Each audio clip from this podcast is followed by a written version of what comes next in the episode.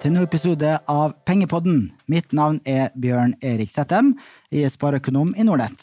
Og med meg i studio, og tilbake fra ferien, har jeg kollega og analytiker Roger Berntsen. Velkommen. Takk for det, Bjørn Erik. Hvordan er det å være tilbake på kontoret etter en måneds ferie? Ja, jeg har jo vært eh, på tradisjon tro eh, en måned på Sørlandet. Eh, Jeg prøvde iallfall å opp, opprettholde leveransen av morgenrapporten til kundene våre.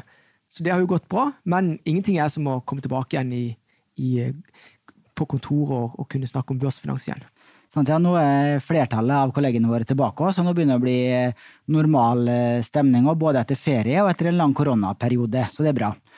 Dagens tema er eh, internettgigantenes dominans og maktmisbruk, og eh, høringa eh, av eh, de fire store selskapene i den amerikanske kongressen i forrige uke. Og i del to skal vi snakke om Tesla-aksjens himmelferd. Tesla er jo en av de utenlandske favorittaksjene til våre kunder, og har vært det lenge. For i forrige uke, Roger, så måtte fire av verdens mest dominerende IT-selskap, eh, Amazon, Apple, Google og Facebook, forsvare seg mot eh, anklager om de har for mye makt og markedsdominans under en høring i Kongressen i USA. Forklar kort hvorfor toppsjefene i disse fire selskapene eh, ble grilla i Kongressen. Først og fremst er det ikke noe som har skjedd over natta, dette her. Eh, posisjonen til de selskapene du nevnte, Apple, Facebook, Google og Amazon, den er jo blitt stadig sterkere. Eh, og spesielt de siste par årene. Og ikke minst nå i, eh, i eh, koronakrisa, så har jo de selskapene utvikla seg ekstremt bra. Og det er jo fordi at de har tjent enda mer penger enn de gjorde året før. Så er det jo sånn at de har skaffa seg en dominerende posisjon i egentlig hvert sitt eh, marked.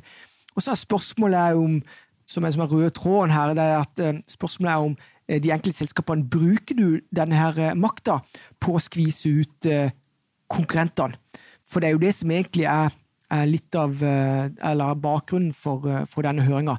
For eh, vi har jo hatt lignende tilfeller i historien, og da kan vi jo trekke parallell tilbake til 1911, hvorav Standard Oil hadde kontrollerte 90% av amerikansk oljeproduksjon og tilhørende virksomhet, om det skulle være på raffinerisida eller på transportleddet eller om det skulle være på marketing. De ble jo, de ble jo tvungen da, eh, av lovgivere i USA til å splitte seg opp i 34 selskaper. Så spørsmålet er er dette starten eh, på en oppsplitting av flere av disse fire selskapene, eller ikke? Hvis jeg kom inn på det, hva du tror og hva andre tror, eller om det bare er eh, mer snakk snakk og en PR-jippo fra myndighetene sin side. Eh, For det her er jo utvilsomt fire av verdens største og mest verdifulle selskaper. For eier du et globalt indeksfond, som eh, vel kanskje 40 000-50 000 av våre kunder gjør i Norge, som eh, DNB Global Index eller KLP Aksje Global Index, så er alle disse fire selskapene på topp fem-lista over de største eierpostene. Her er da rekkefølgen etter markedsverdi. Apple er jo da verd nå i dag rundt eh, knappe 4 av et slikt globalt indeksfond. Eller uh, utgjør rundt 4 uh, Amazon utgjør knappe 3 uh, Google eh, utgjør eh, 2 mens Facebook utgjør rundt 1,3% Så totalt utgjør disse fire selskapene som nå har vært i denne høringa, rundt 10% av et typisk globalt indeksfond. Og det indeksfondet består av over 1000 ulike selskaper, så bare de fire største her utgjør 10% Men det er et selskap som mangler, Roger, og på den eh, lista jeg leste opp nå. er Verdens det- det nest jo- mest verdifulle. Ja, og det er jo Microsoft. Microsoft har økt klatra eller økt sin inntjeningsevne betydelig de siste årene, men det skyldes hovedsakelig fordi sin business innenfor cloud computing.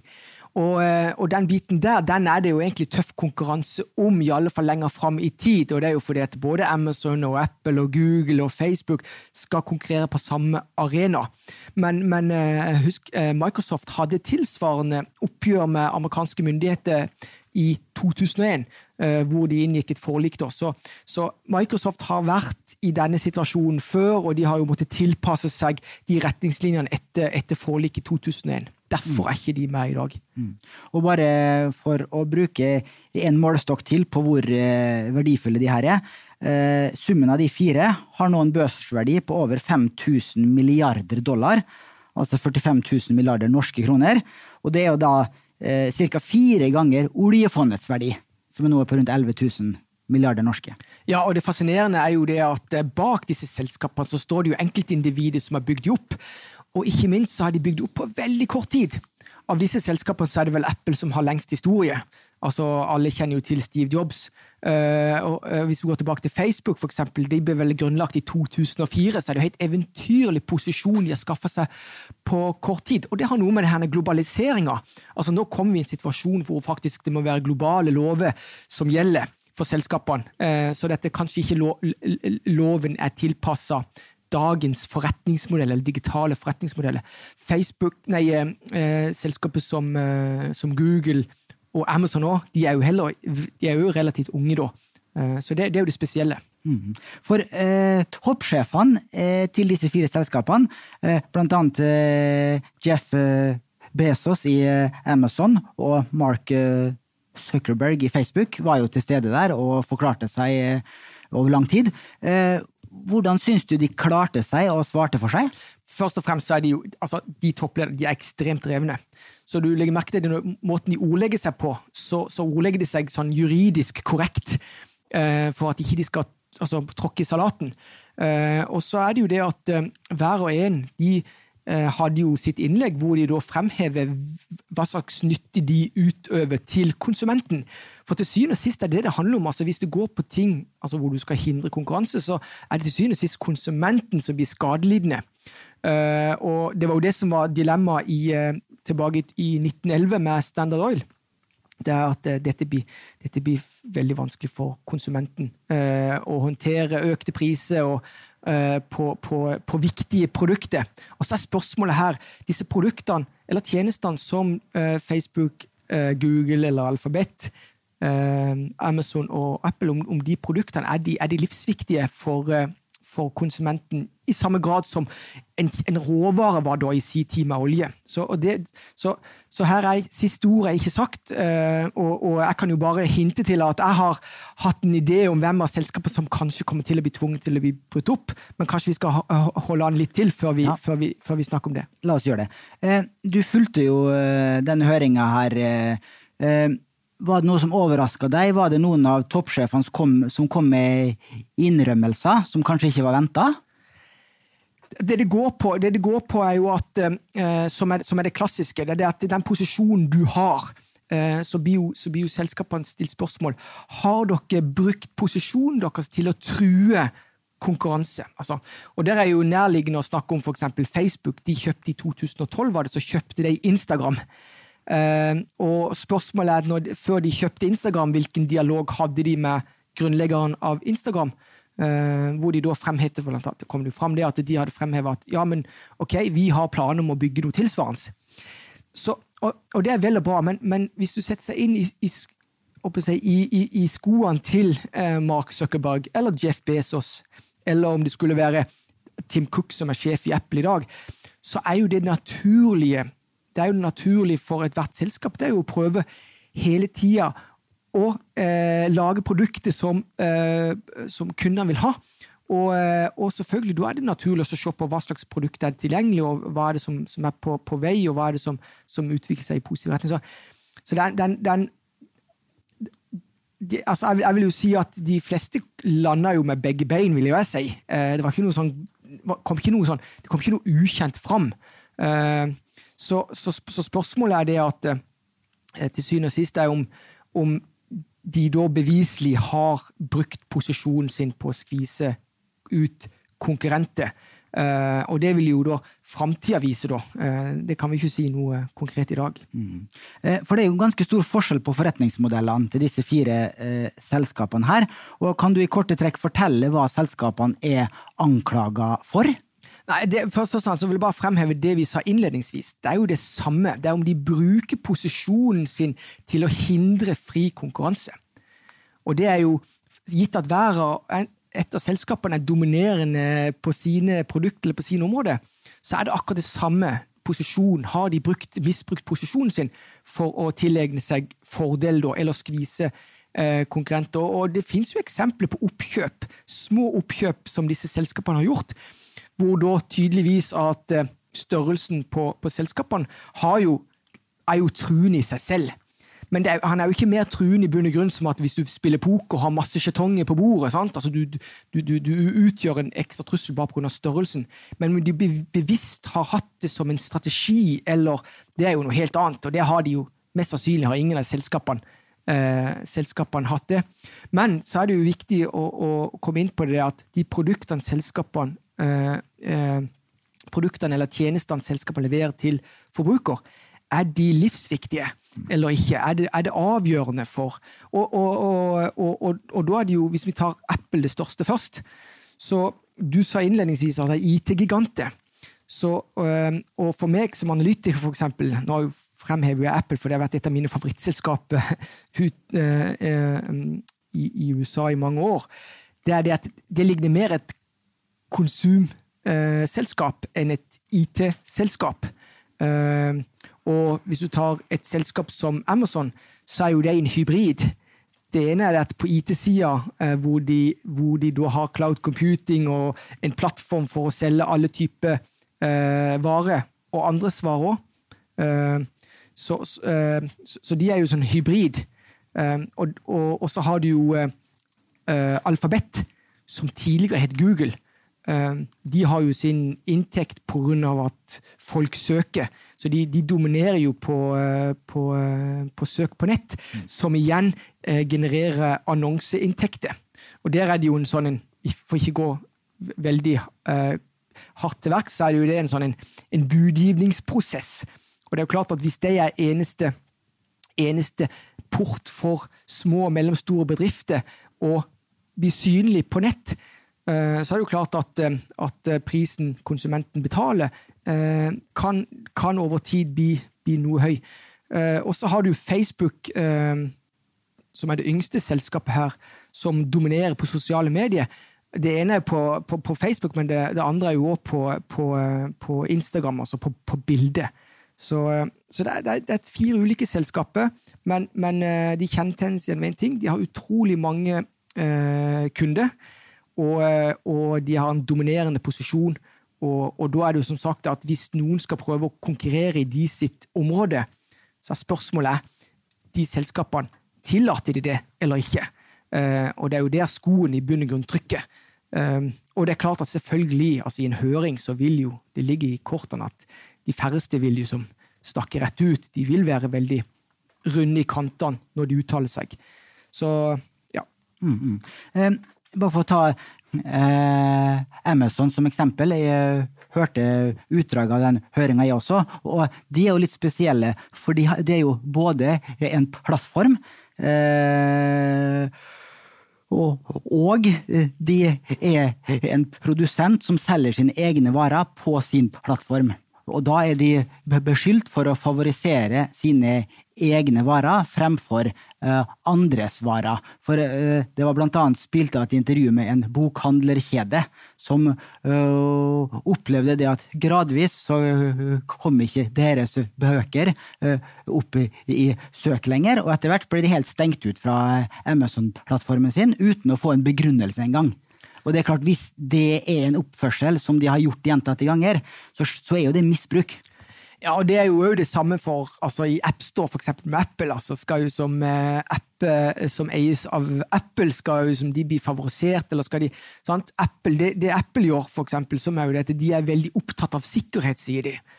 Og det er vel og bra, eh, og det er de òg. Og, og, og, og, da må de gå gjennom hver app og kontrollere og bestemme hvem skal komme inn, og ikke. Sånn at der, der er det jo snakk om en slags overvåkning, eller som òg kanskje er litt sånn den, litt sketchy. Uh, og det samme med, med, med den budgivningsprosessen i, i uh, Alphabet eller Googles forretningsmodell. Hvis for eksempel uh, tjenester som, som, Apple, nei, som, Google og Alphabet eier selv, kommer de høyere opp i, i, i, i søkerlista eller ikke? Så, så det til syvende og sist er det at de kontrollerer mange brukere. Uh, og de har ikke bunn og grunn noen store konkurrenter. Og hvordan da uh, Om de da eventuelt misbruker sin posisjon. Og det, det det, det kan jo tilsynelatende virke som at de gjør det, men derifra til å bastant si at de gjør det, det er jo en lang vei. Eh, så nok en gang så vil jeg presisere at det, det, det naturlige er å hele tida beskytte konsumenten. Og da er spørsmålet hvilken av de selskapene utgjør størst trussel? Og min analytiske mening er jo, der er jo jeg klar at Amazon er jo det som ligner mest på Standard Oil-situasjonen enn noen andre. Og, øh, og, det er fordi at øh, de subsidierer i bunn og grunn retail-beinet sitt. Ekspansjon på retail, ikke bare i USA, men internasjonalt, den subsidierer de med sin enorme inntjening på cloud computing. Og, og det, er en, det, er en, situasjon som ingen andre retail retail-aktører har. Sånn at eh, de vil egentlig bare bli skvist ut av markedet, sakte, men sikkert. Og det er derfor vi ofte kan lese i media om at eh, butikkdøden sant, den nærmer seg. Og nå eh, kom det jo melding at nå etablerer Amazon seg i Norden. Først og fremst i Sverige, men de kom i Finland, i Danmark og, og i Norge òg. Og, og, da vil vi kjenne, helt åpenbart vil vi kjenne eh, dette mer på, på, på kroppen enn en tidligere, tror jeg, da. Når det er sagt, så er det også viktig å presisere fra et analytisk ståsted så er det dette fantastiske selskapet å være investor i.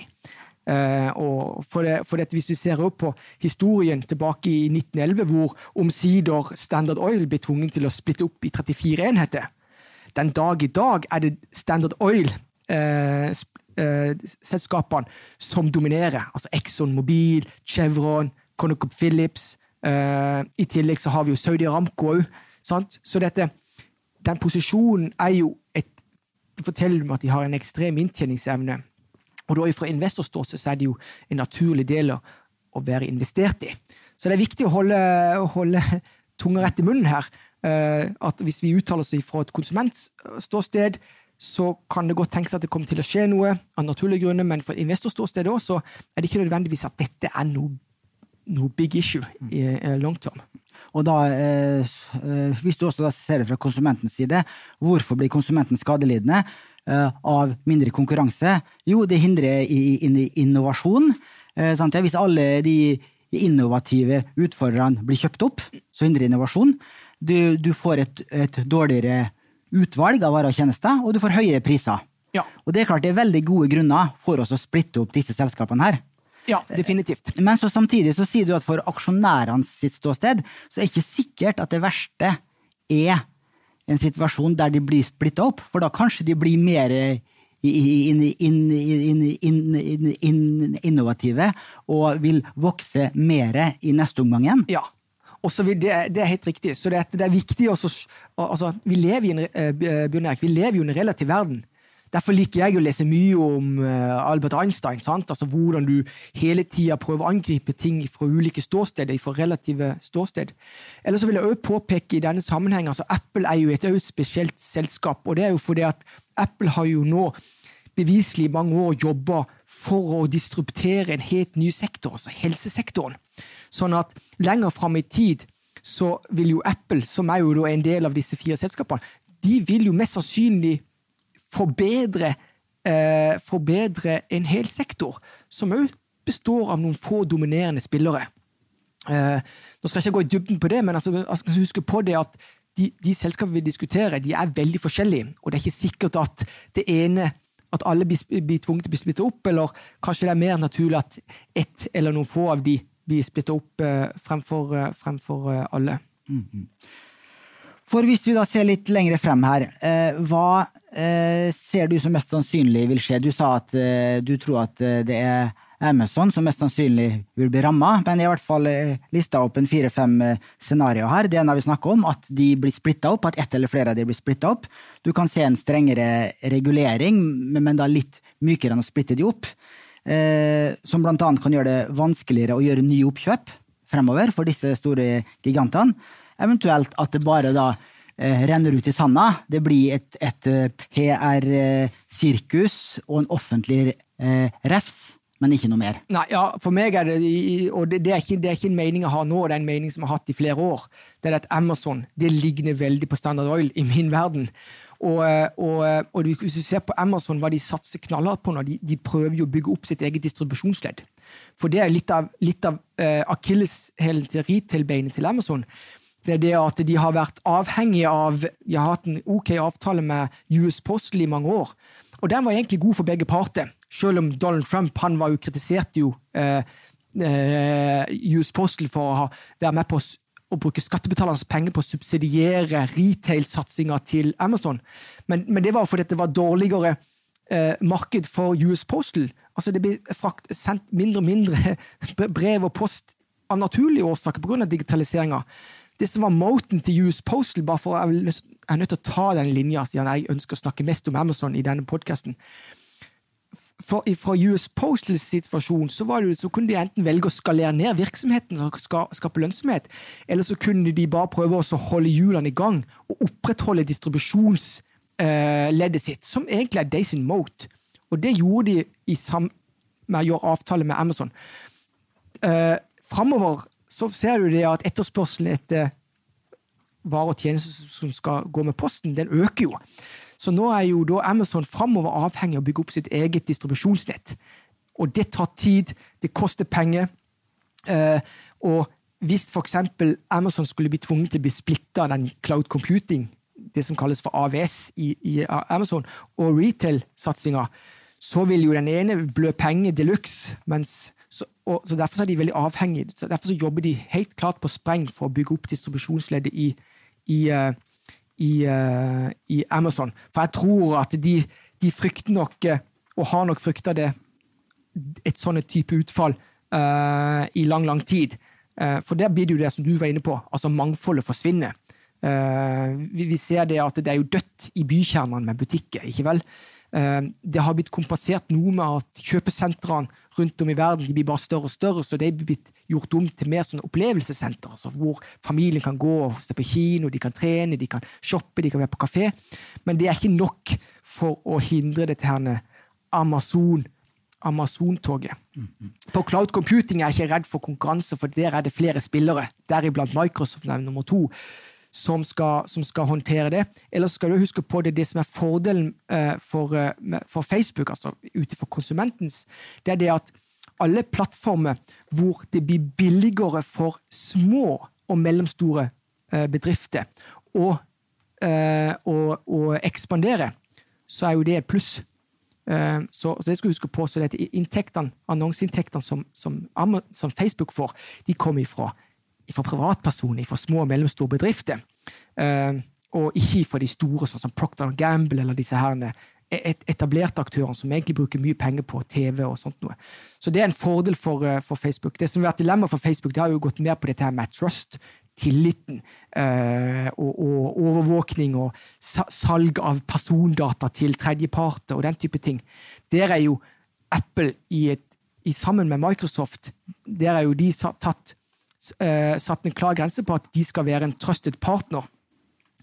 Og, og det vil liksom være en veldig fordelaktig for de i en sånn situasjon hvor det, hvor, hvor, som de er oppe i nå, med, med, med eventuelt antitrust-problematikk. Uh, mm -hmm. Som investor, vi har mange av våre lyttere er jo aktive investorer. Skal de Eh, eller bør de vurdere å foreta noen aktive valg nå? Eh, som vi har vært inne på, alle de fire selskapene her har jo eh, steget kraftig nå i inneværende år, selv om aksjemarkedet er, i hvert fall mange aksjemarkeder er i minus.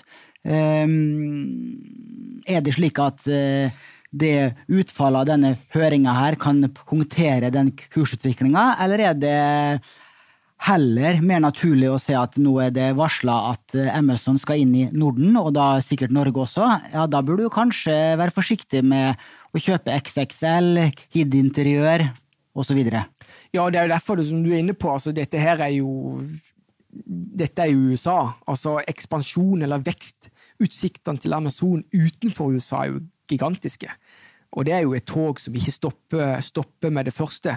Eh, eller så kan jo så, så, det, så, så, dette er vanskelig, og vi skal jo heller ikke gi direkte råd. Uh, uh, meg og deg, Bjørn Erik. Det eneste jeg kan si, det er at, at, at de selskapene vi snakker om, det er jo fra et analytisk ståsted så er det jo naturlige uh, investeringsobjekter fra mitt ståsted. på samme måte som Tomra Movie er det i her hjemme på Oslo Børs. Og det er fordi at de har en posisjon, de har en inntjening, de har en margin som er attraktiv, de har vektutsikter som er attraktive. Uh, så, så, her er ikke her er det ikke noe Vi kan ta et eksempel, eksempel, uh, sånn som, sånn som Alphabet, eller de, de er jo Det ene er Google, men det er jo YouTube. og de skal jo satse mye på content, altså det, det, det er verre for f.eks. de som har abonnement på Kanal Digital, altså Telenors Kanal Digital, eller Telias eh, Get. Eh, kostnaden forbundet med det for, det, for menigmann er jo mye høyere enn det å kunne shoppe eh, disse her strømmetjenestene. Enten det vil være, være fra Amazon, Amazon Prime, eller det vil være fra, ifra YouTube, eh, eh, eller om det vil komme fra Apple, Apple Pluss, eller om det vil, de vil komme fra Netflix òg et selskap. Så, så, og det er med på å forbedre Husk, det er med på å forbedre posisjonen, i alle fall på kort og mellomsikt, for konsumenten. Så det er, det er ikke noen sånn helt klare tegn på at eh, de, de, alt det de gjør, er eh, ødeleggende for konsumenten. Men det springende punktet er jo det om de bevisst bruker posisjonen sin for å skvise ut konkurranse. Og det der du snakket om innledningsvis med det å hindre innovasjon til syvende og sist så er det ikke en fordel for enhver. Uansett, er du, er du sterkest, så, så, ønsker du òg å På et tidspunkt du ønsker jo en konkurranse. Så, så, så, men eh, det blir spennende å følge, følge med på, på utviklinga i, eh, i, eh, i, dette. For, for noe, noe tror jeg vil skje. Mm. Og, og, som vi har vært inne på, disse store eh, IT-selskapene det har steget mye, ikke bare i år, men over mange år nå. Og store deler av den verdistigninga vi har sett i det amerikanske markedet, kommer fra disse fangaksjene. Så hvis du ekskluderer de fra eh, SMP-indeksen, fra Nasdaq-indeksen, så ser du ikke på langt nær like hyggelig avkastning. Nei, gjør ikke det. Over tid er ikke det sustainable. Bare husk på det. Så jeg, jeg bruker, bruker, et uttrykk som de er drainers. Altså at de, det er ikke bra når en håndfull selskaper stikker av med egentlig hele budsjettet vårt. Jeg kan ta et eksempel. Det er jo flere år siden som, som, noe som jeg liker som analytiker, å prøve å fange opp sånne, sånne, bits and pieces rundt forbi. Blant annet nå i et standard budsjett for en liten, ung familie i USA, så er jo Apple en egen post på samme måte som elektrisitet og mat er. Så, så, så, så, det forteller jo litt om, om posisjonen til Apple. Eh, men nok en gang, derfor så sier jeg det at Apple er i en særstilling. Det er mer et konsumselskap. Mm. De andre er mer rene IT-selskap. da. Mm. Eh, en annen nyhet som, eh, som, kom opp nå de siste dagene, er jo at eh, president Trump vil forby det kinesiske selskapet TikTok, som har en veldig populær videoapp, vil forby eh, bruk av den i USA, og har sagt at innen 15.9 må de finne seg en amerikansk eier, i hvert fall fra den amerikanske delen. hvis ikke, så blir den stengt ned. Og så har jo Microsoft vært i forhandlinger med kinesiske TikTok og fått eh, president eh, Trumps samtykke på å inngå i forhandlinger med de. Og til og med, ah, som ikke det er nok, så har jo presidenten sagt det at eh, hvis det blir et salg, og Microsoft kjøper det, så skal den amerikanske stat ha en betydelig andel av kjøpesummen. Det høres jo For det første så er det jo stikk i strid. Da blir jo et av de store IT-selskapene enda større. Og det høres jo ganske grisete ut hvis det amerikanske stat skal ha en andel av den kjøpesummen for å liksom hjelpe til med forhandlingene. Ja, det gjør vel egentlig. Nå, nå prøver jeg da å distansere meg fra alt som heter politikk. å gjøre. Det er ikke et springende punkt for Microsofts eksistens eller dominans eller posisjon framover om de får kjøpe TikTok eller ei. Det ene er at de vil kunne liksom, få en ny arm å stå på. Jeg tror jo Microsoft kommer til å etablere seg som en stor spiller innen gaming blant annet noe som, som, de er i posisjon til. Men jeg prøver, og det er litt viktig, og det ønsker jeg å understreke, eh, det har tjent meg veldig bra å distansere meg fra alt som har med politikk og uttalelser for politi politikere å gjøre, for å bruke fokuset på det å være analytiker eller investor. Eh, for det er så mye støy. Jeg kan ikke forholde meg til en uttalelse som er knytta til f.eks. om det er taktikk til en valgkamp, eller er det taktikk for å bli, bli, bli, få, få en, en, posisjon i de neste fire årene, eller, eller ei. Så det, hvis jeg skal si noe, så, så har det iallfall tjent meg veldig bra. Og nå har jeg jo passert 40 år, og jeg har klart det, jeg stemmer ikke ved valg. Det høres, litt, det høres ikke bra ut, folk tror at jeg har forakt for politikere, men det er ikke det. Jeg ønsker bare å bli best på det jeg holder på med, og ha fullt fokus på det jeg holder på med. For i det lange løp så har ikke enkeltindividet, altså politikere eller bedriftsleder heller, klart å påvirke eller tilte verden i en veldig gal eller veldig fordelaktig retning. Eh, så dette er et eget spill, så jeg prøver jo som distanserer for det. Og det kan være et tips til våre kunder. I alle fall, ikke blant kortene. Det å være investor og det å ha politiske meninger, det, det, de går gjerne ikke sammen. Bra. Da skal vi over på eh, del to. Og det er også en eh, interessant, interessant diskusjonstema. For det er jo den aksjen blant de, ja, de, de, de, største og mest verdifulle selskapene i verden som har steget aller mest i år, det er nemlig eh, Tesla-aksjen. Og bare for å si noen tall her, siste tolv måneder er aksjen opp 540 målt i dollar. Siste eh, måned, bare siste måned, opp 24% Det er jo helt vanvittig. Og det har jo medført at nå eh, er Tesla verdens mest tiende verdifulle selskap. Og Eh, for noen uker siden så ble, det, ble, Tesla verdens mest verdifulle bilprodusent. Gikk forbi Toyota. Og, som ikke det er nok, Roger, eh, grunnleggeren eh, Elon Musk suser forbi din favoritt Warren Buffett på rikinglisten. Eh, det siste er vel litt tungt for deg å svelge? Nei, overhodet ikke. Og det er fordi at uh, det er ikke en del av min hverdag. Og for det er jo dette, følelse er jo altså, Selv om jeg liker Warren Buffett og Charlie Munger, og, og på, påpeker det i enhver sammenheng, så er det jo fordi at jeg, jeg eh, det er, Dette er et sånt forbilde jeg ønsker å bli som de, fordi de har fornuftige, de har fornuftige eh, måter å være på, de har fornuftige prinsipper eh, som investorer. Eh, Buffett har jo vært verdens rikeste person i sin tid. Han nærmer seg jo slutten av sitt liv. Han, han blir jo 30. Eh, august blir han 90 år.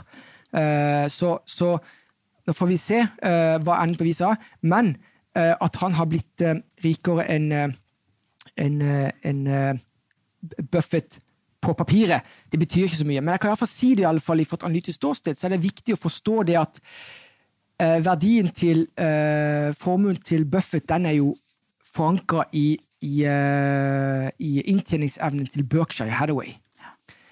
Og eh, det er jo et selskap som handles på eh, vesentlig lavere multiple enn det Tesla gjør. Ja, det og, og, det betyr at inntjeningen til Tesla den ligger langt fram i tid. Det blir gjerne uttrykket som at mens altså inntjeningen til Berkshire den ligger jo som en dag fram i tid. Altså Det betyr at det uttrykket med det er bedre å ha én fugl i hånda enn ti på taket.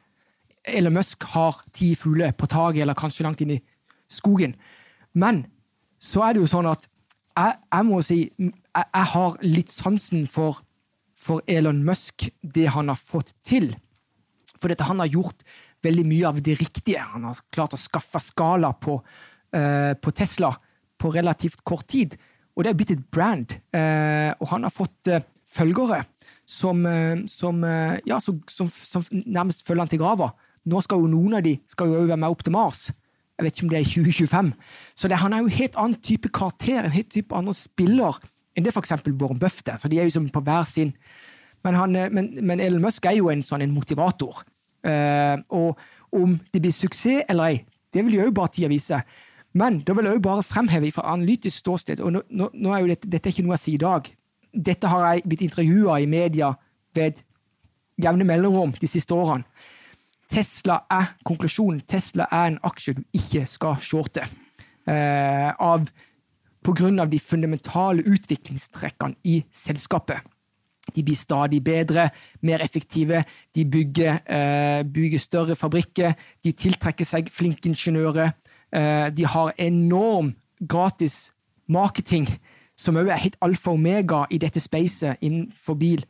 Jeg, jeg tok en sånn en, noe som jeg ja, liker å legge merke til, eller iallfall føre opp i magen, det er det at vet ikke, De fleste husker når, når Elon Musk, uh, SpaceX, sendte opp en Tesla Roadster uh, in outer space. Du husker det, ja. Bjørn Erik?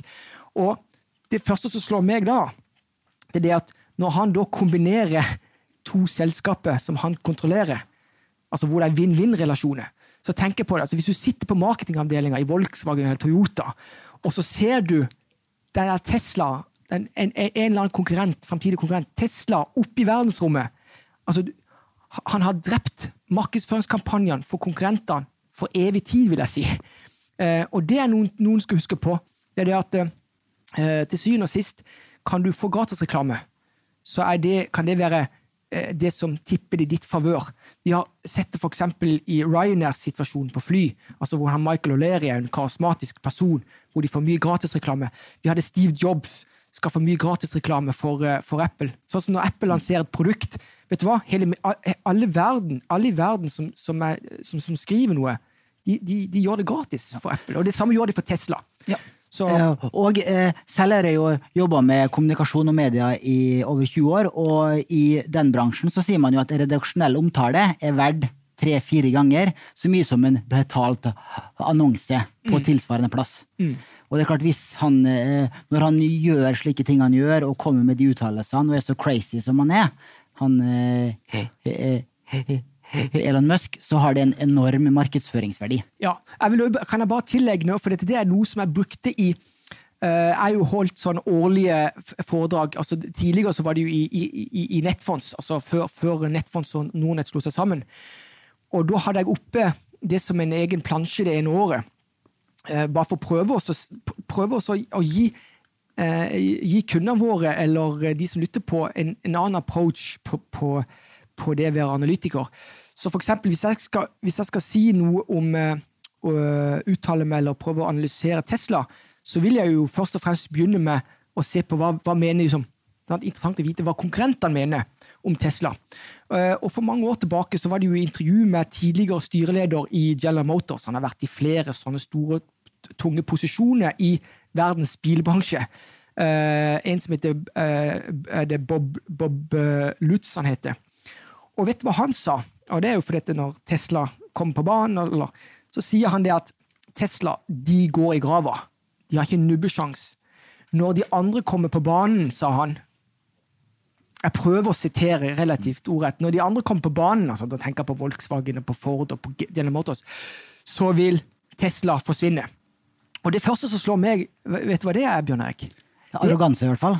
Nei, det er ja, det, det er arroganse, men det første som slår meg, det er at jeg er jo veldig glad i, i Formel 1 tilfeldigvis har sett hvert Formel 1-løp siden, siden, 1991. Og det som, det som, det som, er, det som er kjennetegnet uh, de som vinner et Formel 1-løp, det er at det, det, går raskt. Men hvis en bil ikke er på banen, så er den mest sannsynlig i grøfta. Ikke vel?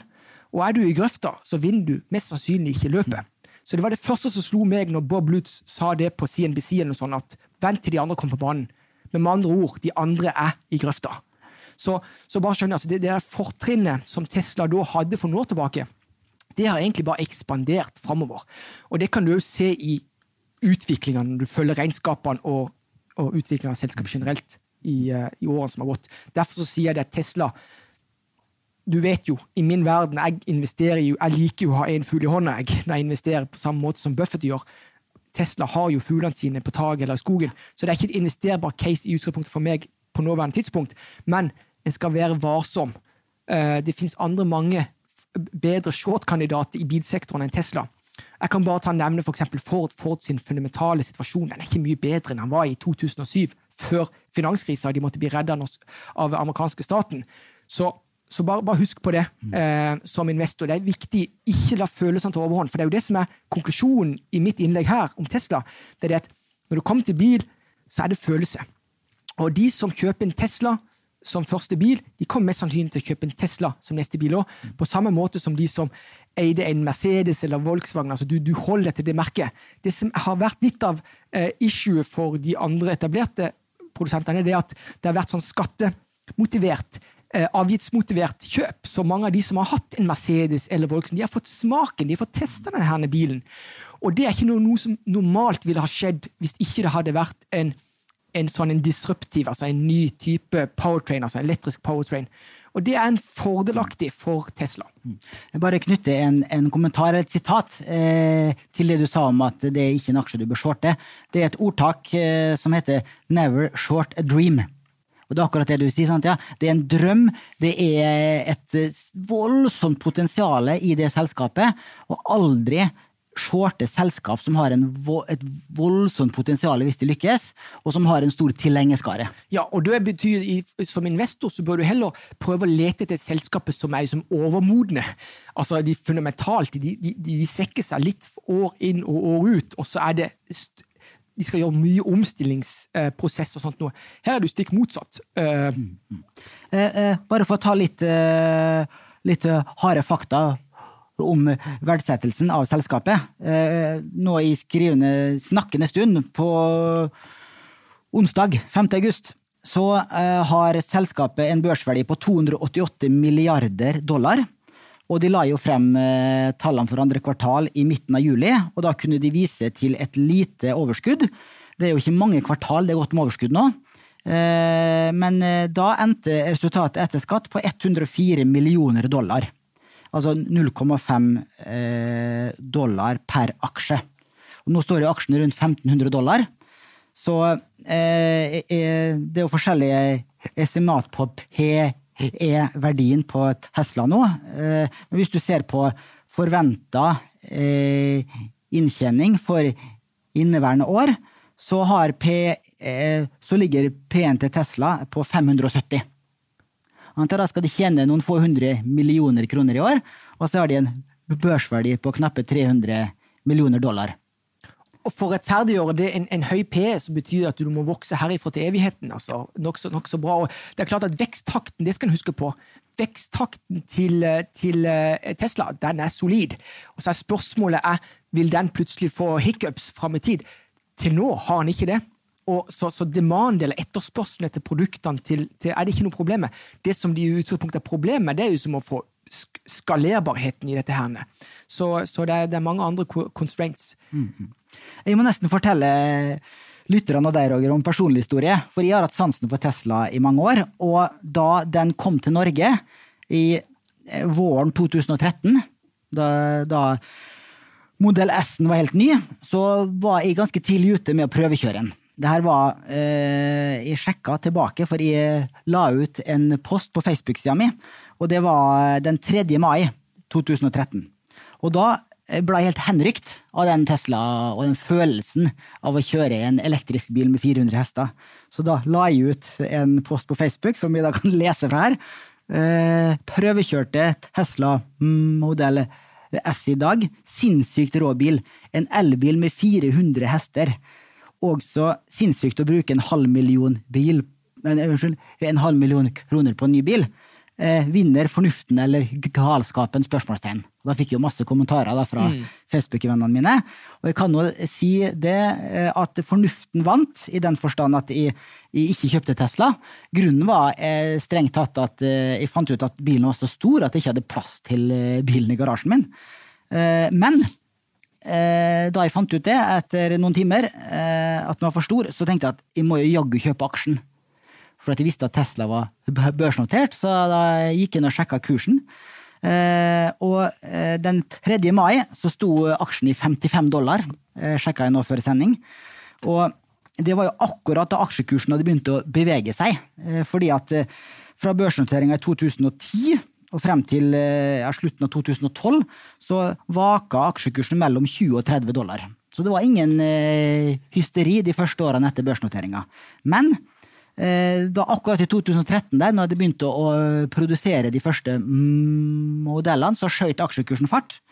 Og da, eh, den 3. mai så sto den i 55 dollar. Men de neste dagene, de fem neste dagene så steg den fra 55 til 76 dollar. Akkurat da jeg tenkte at det måtte være en godt kjøp. Eh, og fortsatte videre. Og samme høst, 2013, så var den jaggu oppe i nesten 200 dollar. Så da klarte ikke å hoppe på. Jeg eh, ble for redd når jeg så at den steg 10 eh, om dagen. Ja, nettopp. Eh. Men, men, men, men uh, du har jo Nå har jo vi jobba sammen i et års tid. Men du er jo kjent for å være en altså du, du, er, du, er, søkende. Du prøver å lete etter nye trender og sånt noe. Så det, der har jo du vært, vært flink. Og, og, og, bare det å, å, å være på ballen eh, for, for, mitt ståsted så er det jo sånn at jeg utelukker jo selskapene kjapt. Jeg, jeg kaster de i bøtte som heter at det er ikke investerbart på nåværende tidspunkt. Og det er jo fordi at disse her fuglene er på taket eller i skogen eller hva de måtte være. Um, så, så uh, og det kan godt være at jeg kommer til å være investor i Tesla lenger fram i tid, men da vil det være et selskap som, hvor du ser reell inntjening og, og, og, og, du ser mulighet for utbytte, at selskapet begynner å kjøpe tilbake egne aksjer. Nå er jo selskapet i en ekspansjonsfase hvor det skal trykkes flere aksjer. Det skal, så, så, det er en helt annen eh, Men der har jo du vært flink på, på det året jeg har kjent deg, Bjørn Erik. Så, så, så, er det noe som ligger i deg, tror jeg. Ja, jeg syns det er morsomt det å se på, se på nye fond og uh, nye selskap. I, i, i, selv om vi i bunn og grunn er en fondsinvestor som strengt tatt har dårlige erfaringer med å prøve å være smart, så vil jeg likevel prøve, for det er veldig morsomt å gjøre forsøket. Ja, og en, en annen ting er at Du sa innledningsvis at Tesla var verdt 280 milliarder dollar, sånt, men mm. det er vel tilsvarende verdi på hele Oslo Børs, tror jeg. Ja, det, det kan stemme. Så, så, så, det er bare for å sette det i sett i perspektiv. Mm. Men vi har jo lyst, jeg har iallfall litt lyst til å gå litt mer detaljert til verks på Tesla. Altså Tesla er jo noe mer enn en bilprodusent, og det er jo litt viktig. Så for de analytikerne eller investorene eller kommentatorene som snakker om Tesla, når jeg hører at de snakker om at ja, men, altså, en bilprodusent er de sammenligner med Toyota, eller sånt, men det kan du ikke. Da har ikke du gjort hjemmeleksa di. Altså, konseptet er jo som at det skal Moten som skal bygges, eller som, som, som, Elon Musk ønsker å bygge rundt Tesla, det, det skal jo være en, den batteripakken. altså at uh, Bilen din det er bare den ene delen, men altså, det er jo sol, uh, solpanel på taket og batteripakke i, i huset ditt. Og, uh, og, og, og, bilen skal jo være selvkjørende, så du kan leie den ut. Det skal, så det skal være en økonomi rundt Teslaen. Og, og hvis de da lykkes med det som er liksom mål, den store målsettinga med å få det, få det førerløst, så, så, så, mener jo Elon Musk at, at, at eh, Tesla-bilen er verdt fem ganger mer enn en vanlig standardbil. Bare på grunn av det. Og da er spørsmålet er det decent teknologi som, som, altså hvor de har en beskyttelsesevne rundt det. Da begynner jeg å bli litt hissig på grøten, for når, når du kan se at de har en, en, en, en moat uh, rundt produktet sitt, så, så, begynner det allerede å bli mer investerbart uh, av den grunn. Så det er litt viktig. Så batteri, teknologi, Eh, eh, teknologi som går på, på, på, selvstyring eller førerløshet på bilen, eh, alfa og omega. Eh, og så er det jo hele tida å forbedre prosessene. Eh, det som er fordelen for, for Elon Musk, det var vi så vidt inne på eh, tidligere, det er det at den aura rundt Elon Musk kan tiltrekke seg flinke folk. ikke vel? Og til syvende og sist skal du drive produksjon av noe, så må du ha flinke folk, ingeniører eller hva det måtte være. I tillegg skal du huske på det at du, du fleipa litt med at han hadde blitt rikere på papir enn en Buffett. Buffett og, Buffett og, og, og, og, Musk har jo hatt mye disputt, eller, eller hva heter verbale disputter opp gjennom tida. Elon Musk han har jo sagt at han har lyst til å lage, eh, lage sjokoladefabrikk. For det er jo noe som Buffett de fremhever at uh, Seas Candy, som de kjøpte i sin tid, er det beste de har gjort, og det har en moat. Uh, Elon Musk mener at han kan produsere det samme og konkurrere det ut. Uh, så, så, så, og I tillegg så skal du huske på, hvis du går inn på hjemmesida til Berkshire Det som er fundamentet i Berkshire, det er jo et, det er jo et selskap som heter Geico. De er, de er verdens største på bilforsikring. Og Elon Musk de vil gjøre det. Sant? Nå vil de ha inn aktuarer for, de skal liksom være en forsikrings, de ønsker å bli en forsikringsgigant. Det som er Fordelen er det at, at Berkshire, som er verdens største på bilforsikring, der kan det bli en issue. for det at hvis førerløse biler, ok, hvordan prissetter du da? Er det, er, det, er det, bra eller dårlig for Berkshire? Er det, er det bra eller øh, dårlig for f.eks. Tesla hvis de har en egen bilforsikring? Sant? Så du ser at, at Elon Musk i min verden så ser jeg at han kopierer litt av, av der, de der elementene fra Berkshire. Mm. Han skal liksom prøve å konkurrere det ut. Det blir interessant å se. Jeg vil jo anta at Tesla sin bilforsikring vil være vanskelig for Berkshire over tid å konkurrere mot. For de sitter jo på dataene fra bilene sine og kan jo da prise forsikringer på en helt annen måte enn det en utenforstående. Så nå prøver jeg bare å sette litt i perspektiv at det er mange ting her mange forretningsmuligheter for Tesla utenom bare det å være bilprodusent. derfor så kan vi ikke, bør men ikke sammenligne Tesla med en ren bilprodusent. Nei, det er helt riktig. Og jeg søkte litt på nettet etter større forvaltere som har uttalt tro på Tesla-aksjen fortsatt, eh, selv om den har steget voldsomt. Og det er ikke så mange av de som vil liksom stå med hånden på hjertet og si at vi eh, har fortsatt ståltro på at Tesla-aksjen skal videre oppover. Men jeg fant en amerikansk forvalter, i hvert fall, som heter som heter ARK Invest. Og det er en forvalter som har flere ETF-er på Nordnett-plattformen.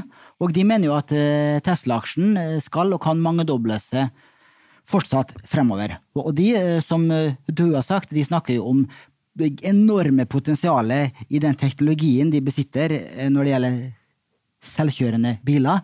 De har uttalt selv i hvert fall at de har over 90% av de dataene som er samla inn på selvkjørende biler når det skjer en ulykke eh, osv. 90 av den dataen er det Tesla som sitter på.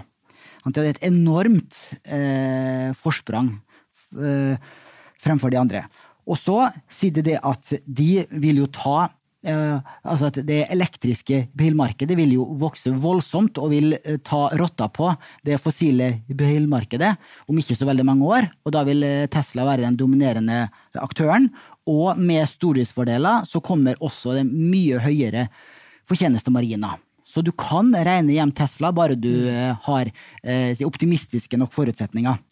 Eh, og så eh, sier de også at de har en veldig høy kapitaleffektivitet.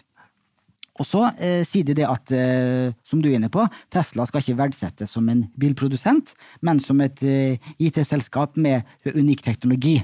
Og de har uttalt det at Tesla er i dag der Amazon var for 20 år siden. Ja, og det, det skal huske på det at En sånn tommelfingerregel Bjørn Erik, det er det at når det kommer disruptive spillere, så er det større, ofte større sjanse for at etablert aktør forsvinner hen, enn at eh, den disruptive forsvinner eller ikke klarer seg. Så Derfor så vil jeg si det at og du, du, vet at det har vært stor konsolidering i bilmarkedet bare etter smellen vi hadde under forrige finanskrise. Så dette kan jo være egentlig bare spikeren i kista på, på etter, mange av de etablerte etablerte spiller nå. Og så må jeg jo bare si det at jeg ble jo, jeg ble jo tvungen til å, til å verdsette eh, eh, Tesla eh, før jul. Uh, og, og, da, Du husker ikke hva aksjekursen lå i, men da, hvis jeg ble tvungen, hvis jeg fikk en pistol i tinninga og måtte si noe hva er Tesla verdt, og da kom jeg fram til 1100 dollar. Det var i, ved nyttår. Og hvis selskapet uten å måtte forringe marinen sin vokser med 44% i året, så betyr det at han skal være du skjønner, det skal være 1500 da, til januar igjen. Så bare for å si det at det er mulig å se på uh, Det er mulig å verdsette det, men det er, ikke, det er ikke et selskap som jeg ville investert i. Det er jo fordi at disse herrene du, du, er avhengig av at denne veksten fortsetter, at ikke de får hiccups på når de skal ekspandere sin, sin, virksomhet. For det er mye som skal gå stang inn. Men for å rettferdiggjøre det her, at det ikke skal være ren bilprodusent, så er det jo det, det, det, den hånda de vil få på energimarkedet, som er det store. Altså Hvis de kan komme inn og spille, og at eh, Tesla-konsumenter eh, plutselig tjener penger på å selge strømmen sin på nettet, ikke vel? Hvem, hvem, skal det gå utover? Kanskje det går utover Equinor? Kanskje det går utover Exxon? Kanskje det går utover Ørsted? eller noe sånt, når du skjønner. Så der, der, der er jo beløpene gigantiske. Og så er det jo på dette på batteriteknologi. Uh, og der kan jeg jo bare si jeg vet en, et selskap som satser mye på batteri, eller kommenterer mye kapital på batteri, så er det Berkshire. For de overtok Duracell de veksla inn sine Procter Gamble-aksjer i sin tid. De solgte de til Procter Gamble mot betaling i, i, i, i, i Duracell. Så det, på batterifronten der skjer det utrolig mye, og det er jo en sånn veldig viktig grein til, til, til, Tesla og, og Elon Musk. Mm, mm. Eh, og hvis det er eh, noen som fortsatt er frista til å shorte Tesla-aksjen, så kan jeg komme med et eh, ordtak nummer to også. Og det er uh, Markets uh, can stay irrational longer than you can remain solvent. Og det var da ingen hvem som helst, det var fra den kjente økonomen John Maynard Keynes, som sa det på, på 30-tallet. Og sant, ja, eh, Eh, det, det er godt mulig at den eh, aksjekursoppgangen på 500% nå er altfor stor, og at den, den må falle igjen. Men det kan godt hende at, at, den kan gå videre oppover. Og tar du en short-posisjon nå, så er ikke du solvent hvis den dobles igjen. Nei. Og vi har jo i Ingen nevnt, ingen glemt, men det er jo mange kjente investorer som, eh, som eh, både i Norge og i utlandet som har eh, vært short Tesla og tapt, tapt veldig mye på det. Men nok en gang, jeg vil si det, prøv å Når det kommer til det å shorte For det første så er jo det for, for investorer som har, som har litt peiling. Det andre er at det finnes veldig mange mer naturlige short-kandidater der ute. Eh, altså døende, døende selskaper som har kommet langt ut i sin livssykkel enn en sånne, sånne, som du sa, at uh, dette her er jo en story. Uh, det kan virkelig gå deg skikkelig ille uh, om du prøver. Mm -hmm. og sånn avslutningsvis, sånn porteføljetankegang, så bør jo slike spekulative aksjer, som da har steget veldig mye, har stor fallhøyde, Eh, utgjøre en mindre del av porteføljen din og ses på som et eh, krydder og som et spenningsmoment. Og så bør heller store, solide selskaper, et globalt indeksfond osv. være fundamentet i en langsiktig portefølje. Ja, og så er det, jo, Vi kan jo nevne avslutningsvis det er jo det at eh, Tesla er jo ikke en del av SMP 500. Husk på det. Nei, Det kan bli det ganske snart. Ja, og det er fordi at eh, det finnes kriterier forbi en del av det. Blant annet så skal du jo da ha fire, altså ett år med positive tall. Og hvis den kommer inn eh, på et tidspunkt, så vil jo det også være po positivt for kursen. Ja, og mest sannsynlig så er det jo mange som frontrunner akkurat de der indeksforflytningene. Mm. Så det, at det ligger allerede eh, innbakt i, i, i, kursen. Men ja, du har helt rett. Plutselig så er det sånn der automatiske portefølje som, som må ta de inn. Med det så sier vi takk for i dag til alle som hørte på. Eh, Gi oss gjerne ris og ros i AppStore eller eh, andre podkastspillere eller sosiale medier. Så høres vi igjen om ei uke. Penger, penger, penger.